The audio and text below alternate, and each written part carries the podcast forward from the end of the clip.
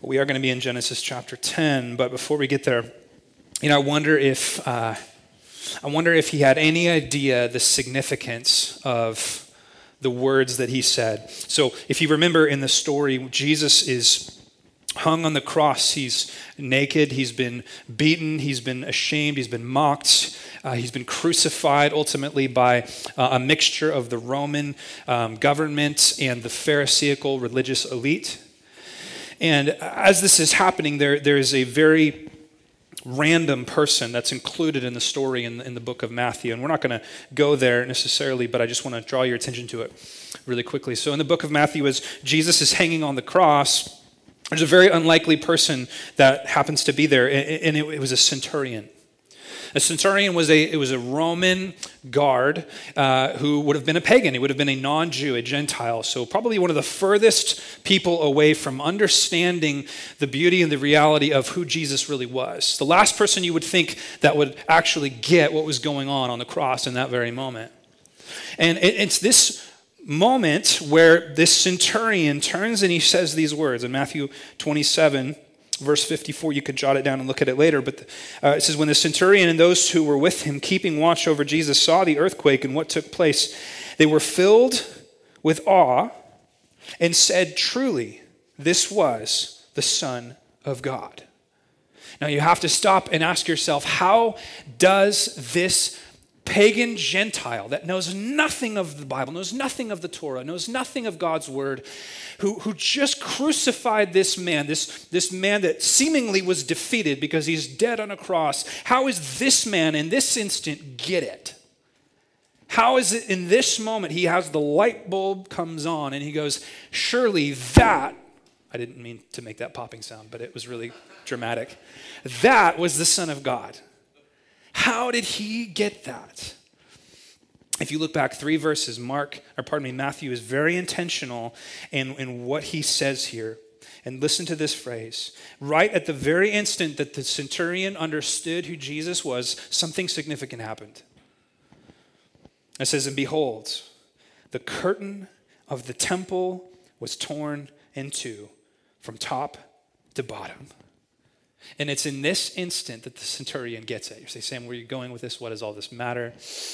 It matters because I can't imagine the centurion had a clue that he was one of the first, the first, the tip of the spear, the breaking in of an entirely new thing that God was going to do. Because you see, in the moment that the, the, the veil in the temple was torn, God's presence got out. You know, we think so often about the veil being torn. Yeah, we get to get into the presence of God. That's true. But I heard a theologian once say, and it's always stuck with me, that actually we should think about the, tor- the tearing of the veil as the presence of God escaping onto the nations. It was in that moment, that exact moment, by no coincidence, that a Gentile understood what the Pharisees and the religious elite couldn't possibly understand. And that was that this was the Son of God, because the glory of the Lord had escaped. God is for the nations. He is actively pursuing the nations, as we will see this morning. Now, set that aside for a moment. I want you to think about something else here. We'll come back to that in just a moment. I want you to think about this. You know, we live as human beings, we live in sort of two dimensions. We live in what I want to call the micro, and we live in what I want to call the macro. Um, now, if you're a photographer, if you have any idea about photo lenses, there are things called macro lenses and micro lenses. Macro lenses are very zoomed out, big picture. Micro lenses are very zoomed in, small picture. Okay, everybody got that? Micro, macro. You with me? So, as humans, we live in both of these realities. We live in the micro. Most of our daily lives are in the micro. Most of our daily lives, it's, it's the people we actually know, the experiences we actually experience, uh, the community we actually live in, it's the geography we're actually at. That's the micro. But then we also have this, this macro. It's all the stuff that you'll never experience. It's all the stuff that you never feel, never touch, never see, but you know it's there. Think about this. I just want to make your head spin for a second. The observable universe is 46 billion light years. For those of you that are wondering, that's 14 billion parsecs. Okay. In case you're like, well, what's that? Oh, a parsec. Right. I know, parsecs. Okay. Making the diameter of the observable universe about 93 billion light years, or 28 parsecs. Okay. That's really big. How much of that have you experienced? How much? I don't know about you guys. Like, I've been to a couple foreign countries. I've been to uh, this one foreign country called um, Portland one time. Uh, it was crazy, like a third world. Yeah. Um, I've been to White City, Cave Junction, the ends of the earth, you know. I've been a few places, but I have not been all across the universe. So that's the macro. I live in the micro, but there's the macro. Let me give you another example. We live in a world that is populated by 7 billion 846 million human beings. How many people do you think you know? And I don't think Facebook doesn't count, okay? How many people? Let's just say you're really popular. Let's just say you know a thousand people. Okay, if you know a thousand people, then that means that there's still 7,845,999,000 humans that you don't know. Uh, the Population Reference Bureau estimates that about 107 billion people have ever lived, and that's a guess. But that means there's about 100 people in the world that you can't ever know because they lived before you. There's a lot of world. Here's my point, okay? There's a lot of world out there that you don't know. There's a lot of world out there that you don't experience. And as humans, we have to sort of live in this tension between the micro and the macro. I get up every day, I have four children, and my call is to love those four children and one wife. I'm not a Mormon, one wife, okay? Um, sorry, was that if, if, there's any Mormons in here? I apologize. Okay. Um, anyways. I have the macro. That's the macro. I get up every day. I go to work. I go to one place. I drive one car. But at the same time, there's a whole world out there. And, and we're aware of that world, and we have to think about that world, and we have to process that world. And I think we make one of two mistakes oftentimes as Christians. We either get so sucked into our little world that we forget that there's a bigger world out there, or we get so sucked into the bigger world that we forget about our world. You ever struggle with those two things? I, I, go back and forth between those all the time. Now, what I want you to see here is that God seems to have a pattern in the Bible of going between the micro and the macro in this scripture. We've been teaching through the book of Genesis. We're only going to go to verse, or pardon me, to chapter 11, and then we're going to take a break.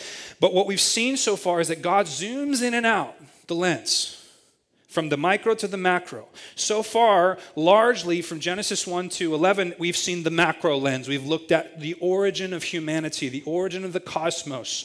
We've looked at a global universal flood that drowned, drowned the world. Okay, we've looked at big picture stuff, macro lens. And what we're going to look at today in chapter 10 is macro lens. But what I need you to understand is once you get to chapter 12, everything changes the biblical focus zooms in. It zooms in from the macro lens, from the universal lens, from the humanity lens, and it zooms into one man, and his name is Abraham. And all of a sudden, it's interesting if you're reading Genesis, this one man becomes very important, doesn't he? And all of a sudden, all of the storyline of the Bible almost entirely follows the lineage of this one man, Abraham, and his son Isaac, and Isaac's son Jacob, and Jacob's 12 sons. And, and then it follows Joseph over into Egypt, and then it follows the Israelites back into the promised land. And then it follows their time becoming the theocracy into the kings Solomon, or Saul and, and, and David and, and Solomon. And then we continue to follow that line all the way until we get to Christ. So the Bible starts macro, but then it goes micro. Okay? My point here is that God takes the micro and he uses it to accomplish the macro. He takes the small things and he works them all together in order to accomplish the bigger things. In the Bible, we see God keeping an eye on the big picture and a hand on the small picture. He's doing bigger things than we can imagine, but he does those big things through very small things. I could put it this way God has his eye on the nations and his hand on the individual. He has his eye on the horizon and he has his hand on the plow. God took a seemingly unimportant young teenage girl and had her bear a seemingly unimportant human man that would have looked very average, probably a short Jewish man. Most people were shorter back then very unimpressive, from a very unimpressive place called Nazareth, doing a very unimpressive vocation, carpentry, in order to start the genesis of an entire new humanity, in order to save humanity. God takes the small things and he works out the big things. He takes the small picture and he works out the big picture. Even in the blessing that God told of Abraham, what was it? He said, Abraham, in you all what? The families of the earth shall be blessed. So when you think about the Bible, I want you to think about it like this. I just really felt like doing this because this is just really soothing, actually. You should try it. Let's all do it. No, I'm just kidding. Um, Think about the Bible like this, okay? It, it, starts wide, Adam and Eve, universal. It goes small into Abraham, and then it goes large again. God has his eye, listen, this is I'm serious. This is the point. God has his eye on the nations. He's always had his eye on the nations. That is his purpose. Now, this morning, we're going to look at a very, very tricky chapter. It's very, very tricky because it's literally just names. Okay, it's literally just names. It's the kind of thing that when you're doing a one year Bible plan, you start questioning your decision at chapter 10. Okay, you start going, wow, maybe I should not do this. Maybe I should just go back to the book of John, you know, and, and stop trying to read Genesis. Okay, we are going to look at what is often called by scholars the table of nations. We're going to talk about the nations. We're going to talk about the world. We're going to talk about the world that we live in. What we're looking at in Genesis 10 is the foundation of the ethnic divide that we now live in. This is the post Noahic world.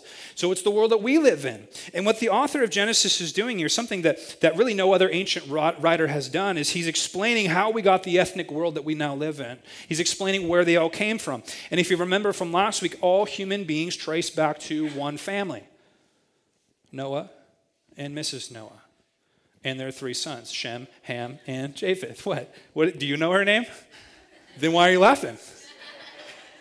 What do you want me to call her? Mama Noah? I don't know. Mama Noah. Everybody traces back to Mama Noah. Okay? So, what the author here is doing is he's showing how uh, we go from one family that survived the flood, the global flood on the ark, into the world that the Israelites who are reading this now live in. And he does so by giving 70 particular nations. 70 in the Bible is often a number of completion. He's trying to, sh- to show a complete picture of the world that Israel basically lives in. Now, the, the, the, the, this passage should force us to ask a particular question. And, and, because this passage has to do with the nations, this question must have to do with the nations. And we're going to read it. Are you excited? Are you ready? I am going to read this whole thing. I thought about skipping it. I thought about reading just a couple lines and then, you know, being a wimp. But I'm going to read the whole thing. And I'm going to say some of these wrong. And you, you can laugh at me if you want, but I'm just going to go for it, okay? Genesis chapter 10. God's word des- deserves our respect. We're going to read the whole thing. Here it goes. These are the generations of the sons of Noah Shem, Ham, and Japheth. Sons were born to them after the flood.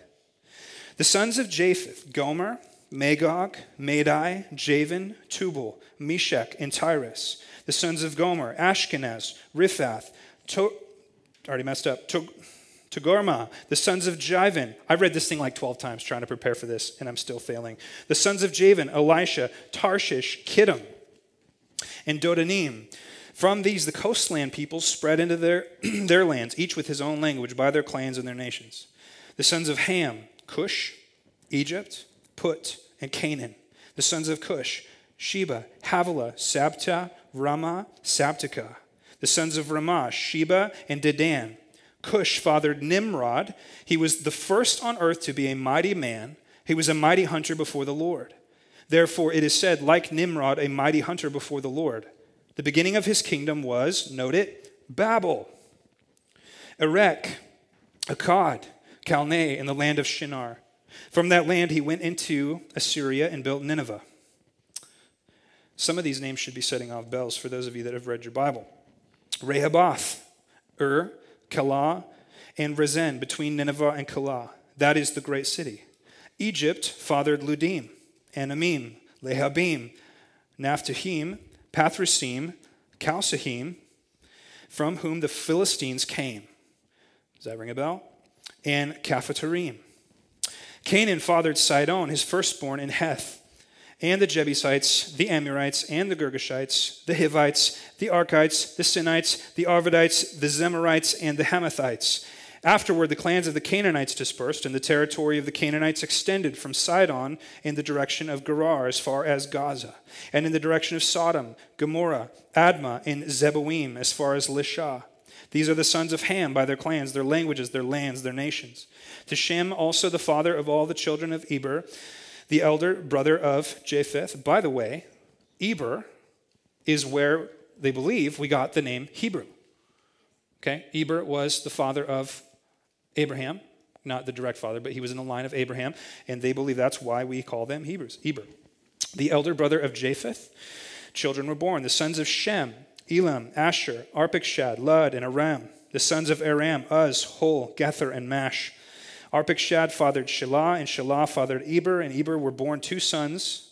The name was Peleg, for in his days the earth was divided, and his brother's name was Joktan.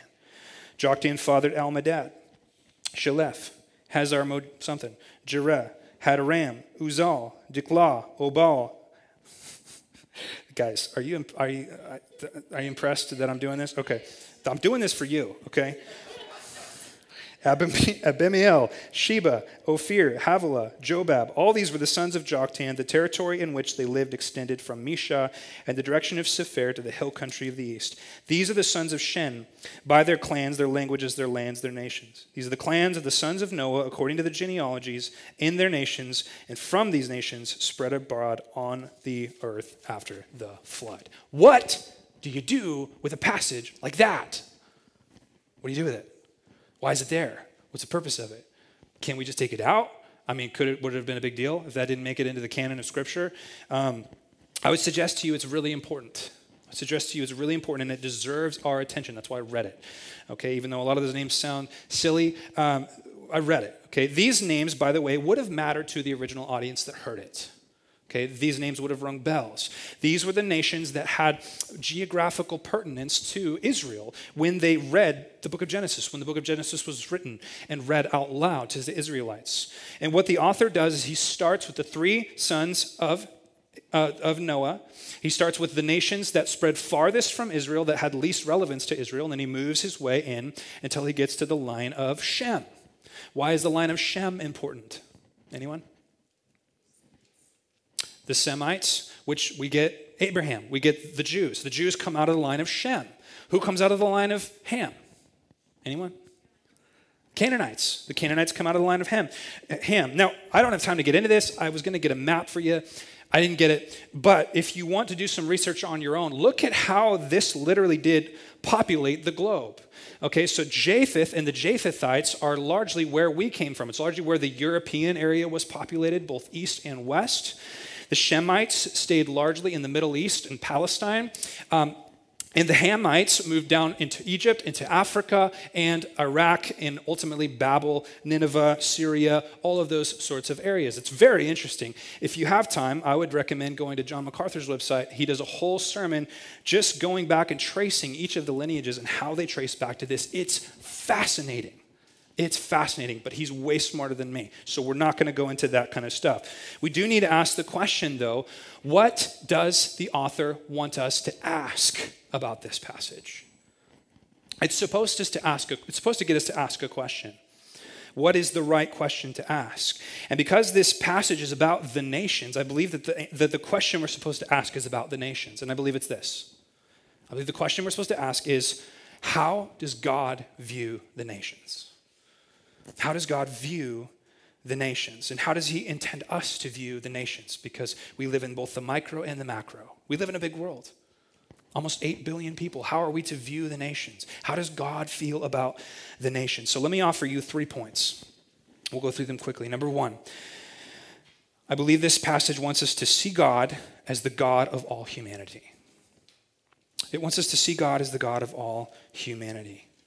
Now, you might ask the question why is there such a massive explosion in population here to go from Noah and his family to a worldwide covered? I mean, the, the, the population of humanity is growing quickly, and it has, it's been growing quickly. The answer is very simple God created the world to be filled with humans. God created the world to be filled with humans. Remember in the cultural mandate in Genesis chapter 1, verse 28, God said, Go forth, be fruitful, and what? Multiply. That same command was reaffirmed in the Noahic covenant. When Noah got off the boat, God said, Now go fill the earth. Why? Because God made this world for you to live in it. Did you know that? You are God's crown jewel of his creation. Now, the environmentalists get this a little bit off. They go, no, no, no, we are, we are the enemy to this world. And I would say, no, we're the caretaker, we're the gardener. God made this world to fill it with, listen, this is important. God made this world to fill it with God glorifying, image bearing humanity. That was the purpose. He made the world and then he put Adam in it and he said, now go make babies and fill it. Fill it until it's full with people that will image me and glorify me. If that was the intention of God to fill the earth with God glorifying, image bearing humanity, we've done a few of those things as humans. We have filled the earth. We do bear his image. That's why life is sacred. That's why we're drawn to human beings. That's why Hollywood's in business, because we know human life is very valuable and it's very beautiful. So we are filling the world with his image, but you know what we're not doing? We're not filling the world with his glory. That's the disconnect. That's the disconnect. So even though we are filling the world, and even though we do have all of these nations, we are not filling the world with his glory. That's the missing piece. Now, by the way, this is a sidebar here, but how, how is it that God is still sovereign when it says in the Bible that Satan is the prince of the power of the air? You might ask yourself that. Is this really God's world? Is this really is God really ruling the nations? If it seems like Satan is ruling the nations. Well, let me offer you just a few points here. First of all, God still maintains sovereignty, yet chooses to work providentially. You may ask, what's the difference? Okay, sovereignty means he's the boss ultimately, but providentially means that he works through um, responding to the actions of others. He providentially allows people to do things and then he works those things out for his ultimate purposes. We see this all throughout the Old Testament. In the book of Esther, remember? God uses a pagan king to marry this young girl, Esther, in order to posture her to save his people and preserve the line of Israel. It's amazing. God is working providentially. We see this in Cyrus the Persian. God put Cyrus the Persian in power as the one world ruling empire at the time so that he could send Zerubbabel and the Jews, we read about it in the book of Ezra, in to rebuild the temple. He put him there. He said he would put him there. He even called him by name hundreds of years prior. So God is working providentially, but that doesn't mean that He is ultimately controlling every little thing. God also still holds authority to judge the nations and individuals. We see this in the flood. We see this in his judgment of Babylon or his judgment of Tyre and Sidon. So God is still ruling over the nations. But you say, well, then, then, then what is Satan's rule? Because it says that Satan is the prince of the power of the air. He's the one ruling the nations. And it's very simple. Listen, God rules in the hearts of those that worship him at this point in time. He is still sovereign, he is still all powerful, but he has, for a time, turned the title deed of this world over to the one that the world by and large wants to follow, and that is the enemy, for a time. He's turned it over for a time. God rules through the hearts, through the praise of those that worship him. It's called the kingdom. Okay? Now, that's just, just a sidebar here, but my point is very simple. God is still the God of the nations. Even though the nations have rejected him, he still maintains the position of being the God of the nations. Now, you might ask yourself if, if God's purpose in humanity was to fill it and then rule it, why didn't he just come? Why doesn't he just come do that now? Why doesn't he just come force our hand? Why doesn't he just show up and say, I'm boss now? Humanity, worship me. Why doesn't he do that? He does it because he desires to rule the praise of our hearts, not through the power of his hand. He does it because he wants to rule the praise of our hearts. God loves the nations. He loves the nations. How do I know that? Well, here's a pretty popular verse. For God so loved the world that he gave his only begotten son. God's heart is for the nations. 2 Peter 3 9. He's not willing that any should perish, Okay, so God is pursuing the nations, but He's not pursuing the nations by force. He's pursuing the nature through the He's pursuing the nations through their heart. Through their heart. If you remember Jeremiah 31, this prophecy about what was going to happen in the new covenant says, uh, I will put my law within them. I will write it on their what? Hearts. Jesus could come now. He could demand the praise. He could demand the power. He could demand this, the, the sovereignty and, and, and all of the, uh, um, yeah, all of the, the power. He could demand it now, but he doesn't do that. He chooses to go at the heart. He chooses to do it through a process of a changed heart, through true worship. God will be glorified among the nations. This was God's ultimate plan. So God comes in, and rather than forcing his hand, he changes the heart. He changes the heart to worship him. I want you to see this, okay? This is so cool. When you read a passage like Genesis chapter 10 and you go, why? Why is this, this, this list of the nations here? It's actually quite simple. God wants you and I to remember, He wants Israel to remember that He did not make this world for anything other than Himself. These nations belong to Him, they are His nations. And not only is He sovereignly ruling over them, He's still pursuing them.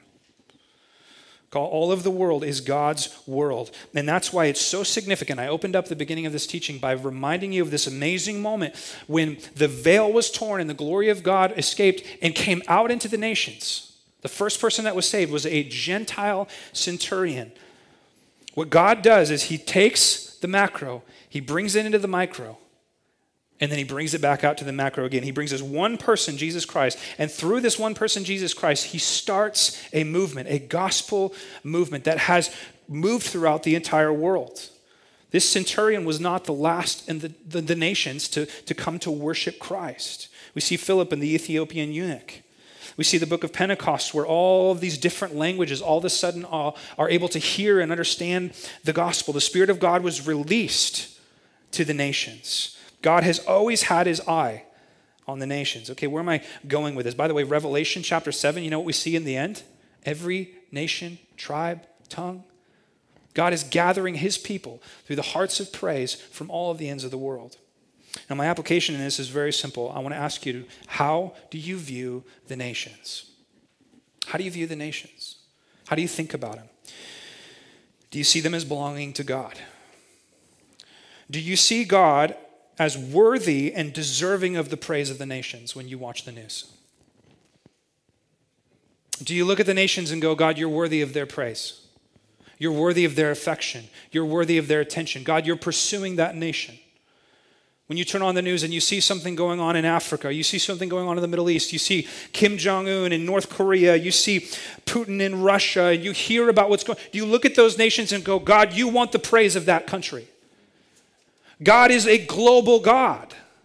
And sometimes we get so focused in the micro, we miss the macro. I want to encourage us this morning as a church to be a global church. I want to encourage us this morning to remember that even though God is working in Grants Pass on G Street at the Hive at Philippi Church at 10:58 in the morning on Mother's Day, God is also working right now throughout the nations. The Holy Spirit of God is throughout the world working drawing men and women to himself every second. It's incredible. Are you tuned into that? Are you excited about that? If you feel like you're losing as a Christian, it's because you're not looking at what God's doing globally. You're not losing.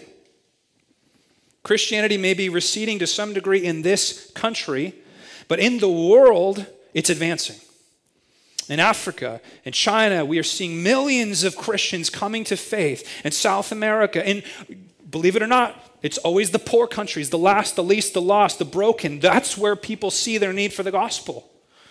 God is working, God is winning, God is advancing. It all started on that day at Pentecost when the Holy Spirit was released. And God said to the disciples, He said, Go into all nations, starting here in Jerusalem, moving to Syria, or moving to, help me out, moving from to Judea, Samaria. That was a test. I was testing you guys. Judea, Samaria, and to the ends of the earth, which, by the way, is where we live.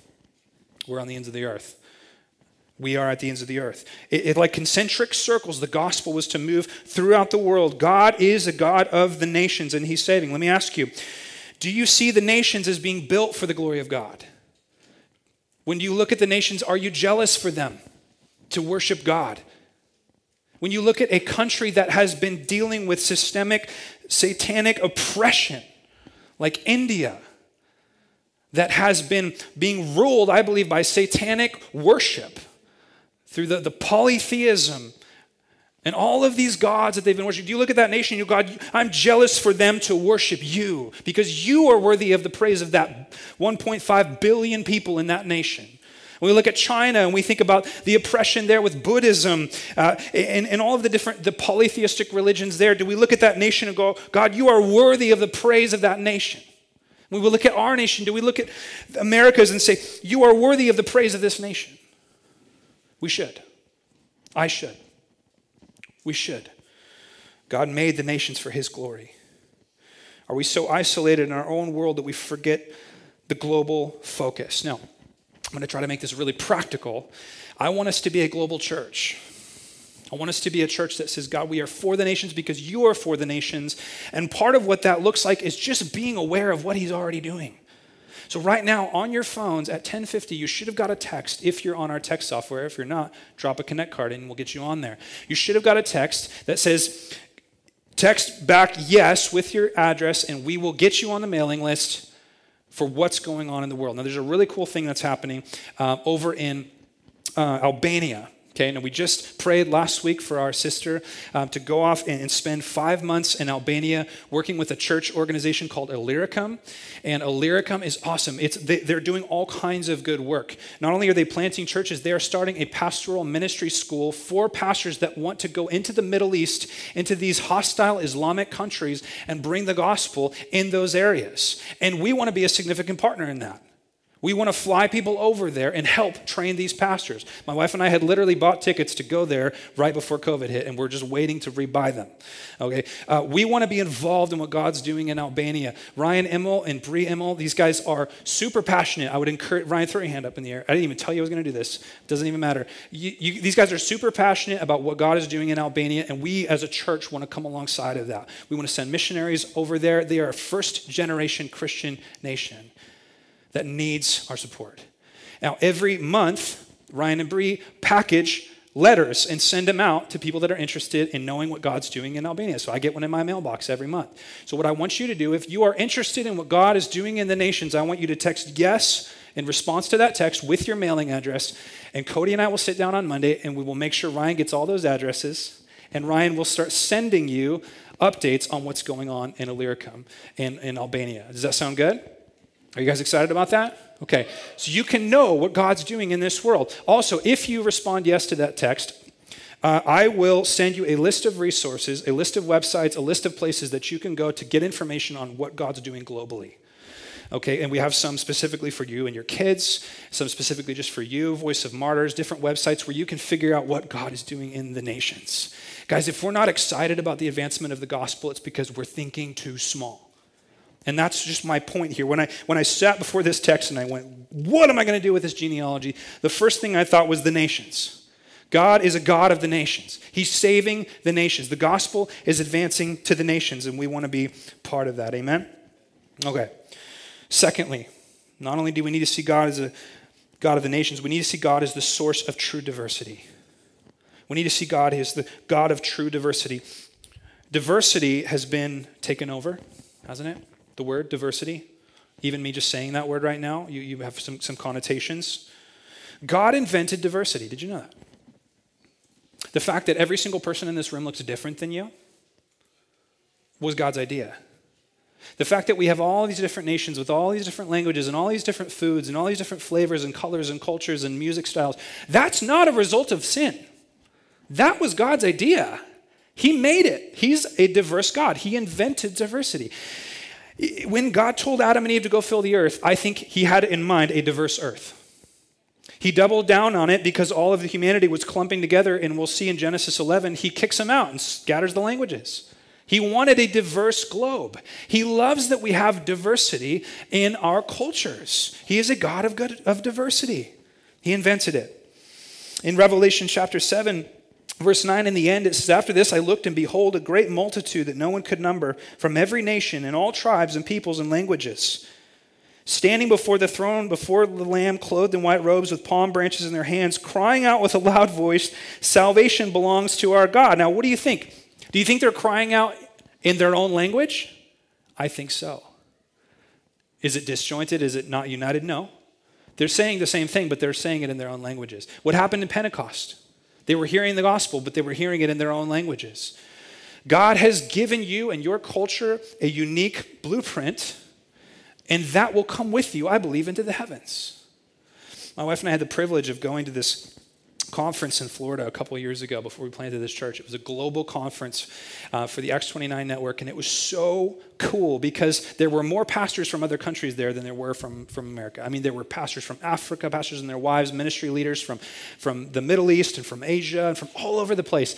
And they made the worship team um, a diverse group. So they had songs in Spanish, they had songs in, in African, they had songs from, from Kenya and, and Ethiopia, and songs. It was so beautiful. And I just remember at one point just goosebumps looking around a thousand people singing a language they don't even know that glorified God, and I had goosebumps.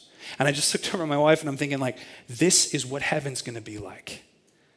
Not a bunch of white people sitting around singing English. It's a bunch of everybody sit, sitting around singing in all kinds of languages to the glory of God. God invented diversity, He did it. Now, here's a side note, and this one might get me in trouble we need to take diversity back. Diversity has become a cloak for secular people to say that we should accept sinful behavior. That's not what I mean by diversity. Diversity does not mean that we don't view homosexuality as sin. Diversity does not mean that we don't view someone um, changing their gender as a sin. That is not what I mean by diversity. Diversity is only diversity when it is truly under the reign of God's design. God made differences, and they're beautiful. Okay, that's just a side note. I need to say that because when someone says diversity, you know what they mean, right? They mean something very different. God is a God of diversity. Number three, we need to see God as the God of all glory. We need to see God as the God of all glory. Now, as we look at this list of names, we look at this list of countries, it's important to recognize that not only did God um, have his eye on all these nations, that he loves all these nations, but you also need to recognize that God gave this list to Israel to identify the enemies of Israel. They stand out like a sore thumb Egypt, Canaan, Babel, Assyria, Nineveh. These, the Philistines, these countries were at war with Israel they ultimately hated Yahweh, they hated the country of Israel. Now, there's two sides to this coin. There's two sides to this coin. One side is that God is going to save the nations. But when I say that, I'm not preaching universalism. I'm not preaching that all people of, of, the world will come and stand before the king and accept him as the king. That's actually not true. If you read the end of your Bible, what you'll find is, is that there will be a people that will worship God and accept him as king, and there will be another people that will unite and they will rally. And you know what they'll rally around? Rebellion against the king. They will fight and they will war against Jesus. And there's just one little thing I want you to see in the text. It's quite interesting. There's a man in this line that we read named Nimrod. I don't know why, by the way, Nimrod became the universal word for an idiot. I don't know where that came from. But here, this man, Nimrod, which by the way means rebellious, this man, Nimrod, was the founder of what? Anybody? Babel. You say, what is Babel? Well, Babel was a nation. We'll read about it in chapter 11. It was a nation that ultimately set its mind against God. And it says, uh, particularly, they were building a tower. We'll see this next week. They were building a tower for the purpose of their own glory. And as you read the Bible, you see that the word Babel and the nation Babylon, which was the Greek word for Babel, ultimately becomes the archetypical enemy of God. It becomes a symbol for anyone that is against the glory of God. In the book of Revelation, we find a final battle. And that final battle becomes New Jerusalem and the new king, the lamb, the lion and the lamb versus Babylon. So who is this Nimrod? And what's the deal with Babel? Why is it here in the list and why does the author mention it? I would suggest to you because the author wants you to ask a very simple question. Okay, he wants you to see that there's two sides to the nations. And he wants you to ask a very simple question which side are you on? What divides the two sides? What do you live for? The glory of the nations or the glory of God? That's the very simple divide. There is a division here that is, needs to be seen. And spoiler alert, at the end of the Bible, Babylon falls to New Jerusalem. The king wins. Jesus wins. Babylon falls. Here, Nimrod is a reminder for us of the genealogy and the lineage of those that live for themselves versus Abraham's lineage, those that live by faith. And he wants us to choose. Okay? Just want you to see that. So, lastly, so what, Sam? What do I do with all that? Just a couple things here. Doesn't it feel a little contradictory that God is both for the nations, yet at some point God will have to go to war with the nations? How do those two things work together? I want to suggest this phrase to you that I love, and some of you that are not theologians, uh, you'll not know what I'm talking about this, and that's okay. Um, but I want you, I want you to think about this: live like an Arminian and sleep like a Calvinist. Okay, the reality is we don't know who in the nations are the Lord's and who are not. We don't know who at the end will war against Christ and who will actually belong to him. We don't know. And so for that reason, we don't look at the nations with anything but hope that God would save people out of those nations. Okay? So I would just suggest that to you. The wheat and the tares, they look the same from the outside, but we reach them all. Secondly, I would encourage you to look at the nations with an eye on the globe and a hand on the plow. Okay, I would, I would suggest that you look at the nations with an eye on the globe and a hand on the plow. What I mean by that is, is think about what God's doing globally, but don't forget that God works through the small things. And He works through the things that you're doing right now. They matter. What Christians do sometimes is they, they make the mistake of being so globally minded that they forget that getting up and changing the diaper of their kid that morning is missions. And this is fitting for Mother's Day, okay? It's all missions. God works through the small things and the big things, and oftentimes the big things He works are through the small things.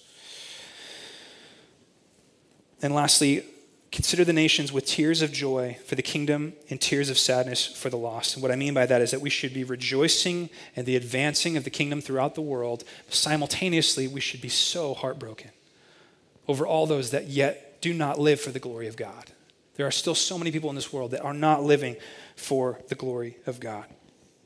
I would encourage you to tune in to what God's doing. And remember this centurion, okay? When you turn on the news and you hear about the nations and you hear about Russia and you hear about Iran and you hear about our country, I want you to remember this centurion. I want you to remember the fact that the veil has been torn and the glory of God is waiting to go into the nations. And I want you to remember that it is the least likely person that often comes to have belief in the Son of God. No one was thinking at this moment the centurion was going to be the one to get it, and he was. And I want you to remember that you are the instrument that he wants to use to save the nations. Amen. Let's pray. God, thank you so much for this passage. As hard as it is, as tricky as it is, Lord, it's a very simple reminder that God, you are a God that is working. You're working through the nations, and you want to save the nations through us. You've made us your vessels, your ambassadors of grace, your missionaries. Lord, I thank you that I'm part of a church that cares so deeply for the gospel. Thank you that I'm care, part of this, this body that just cares so much about what you're doing.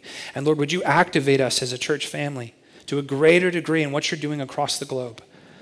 Lord, as we're just this brand new baby church, just trying to figure out where to invest our resources, God, would you, would you make us small but mighty? Lord, may we just send out missionaries all over the place. I even think of just Kayleese going down this summer to, to Mexico. I think of Abby going off to Albania. Lord, we just want more, more sending